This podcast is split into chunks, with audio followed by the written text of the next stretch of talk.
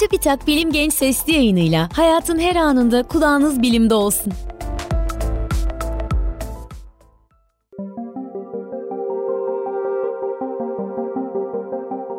Merhaba, Bilim Genç Sesli yayınına hoş geldiniz. Ben Bahri Karaçay. 2016 yılının bu ilk sesli yayınında geçtiğimiz yıl içerisinde gerçekleşen bazı önemli bilimsel gelişmelere birlikte göz atacağız. Geçtiğimiz yıl önemli bilimsel gelişmelere sahne oldu. Elbette bunlardan en önemlisi bir Türk bilim insanının Aziz Sancar'ın Nobel ödülünü almasıydı.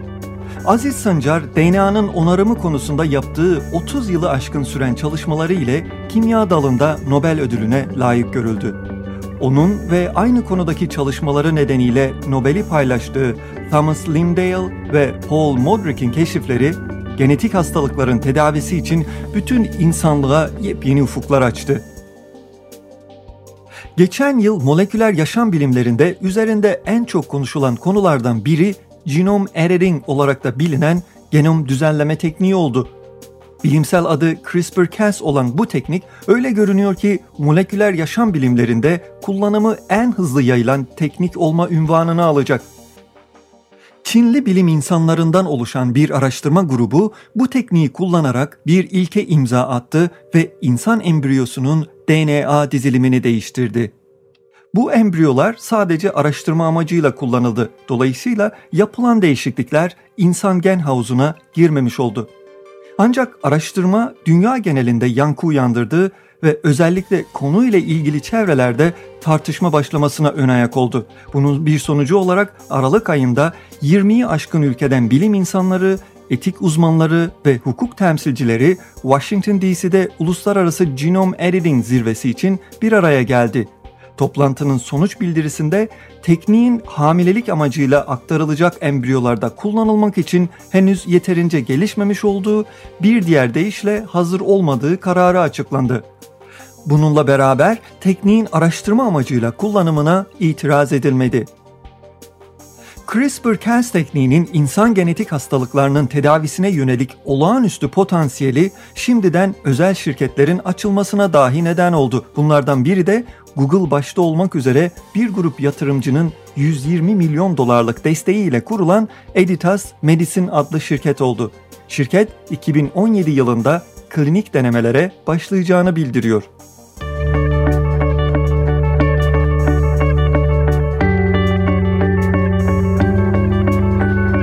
2015'in önemli gelişmelerinden biri bir ara korkusu bütün dünyayı saran Ebola virüsüyle ilgiliydi. Bilim insanları ilk defa Ebola virüsüne karşı %100'e yakın koruma sağlayan bir aşı geliştirmeyi başardılar.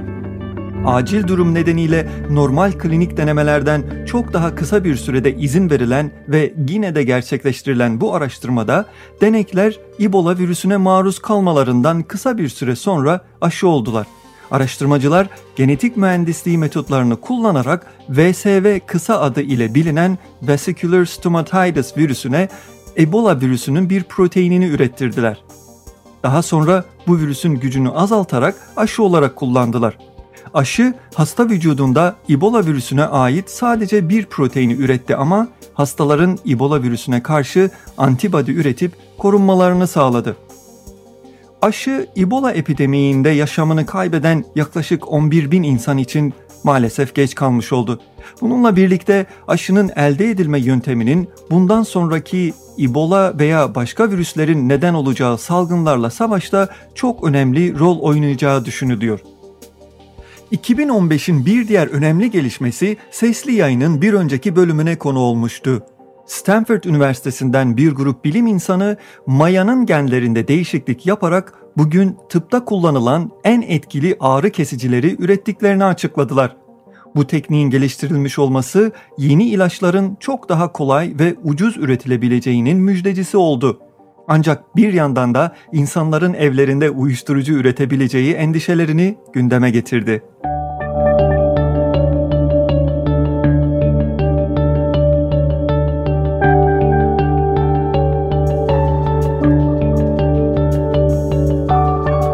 Depresyon, otizm ve Alzheimer's gibi giderek artan sayıda insanı etkileyen zihinsel rahatsızlıkların ortak bir yönünün bu hastalıkların beyin inflamasyonuyla ilişkili bulunmuş olmaları. Enfeksiyonlara karşı bizleri koruyan bağışıklık sistemimiz bazı durumlarda özellikle uzun süre aktif kalma durumunda kendi dokularına zarar verebiliyor. İnflamasyon beyinde gerçekleşince beyin dokusunun zedelenmesi sonucu zihinsel rahatsızlıklara neden olabiliyor. Bilim insanları 2015 yılında beyinle bağışıklık sistemi arasında daha önce bilinmeyen bir bağlantı olduğunu keşfettiler. Beyinde bağışıklık sistemine ait kanallar buldular. Bu kanallarda meydana gelebilecek arazların zihinsel hastalıkların oluşmasına katkı sağlayabileceği düşünülüyor.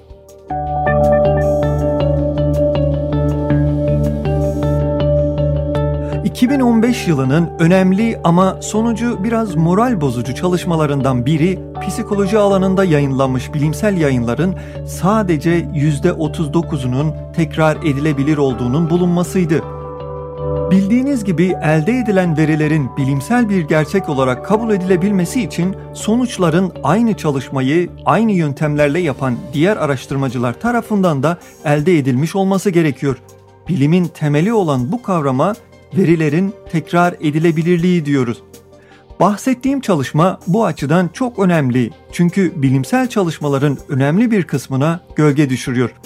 Öte yandan bu konuda farkındalık yaratması olumlu bir gelişme olarak algılanıyor. Çünkü bundan sonra yapılacak bilimsel çalışmaların çok daha sıkı değerlendirmelerden geçmesine ön ayak olacağı öngörülüyor. Son olarak 2015 yılının bir diğer önemli gelişmesine Prezisyon Tıbbı projesinin hayata geçirilmesine değinmek istiyorum.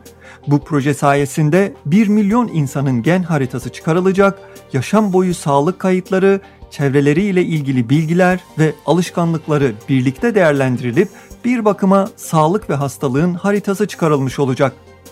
Bu bilgi ise belki bizler ama kesinlikle gelecek nesiller için kişiye özel sağlık uygulamalarını günlük yaşamın bir parçası kılacak.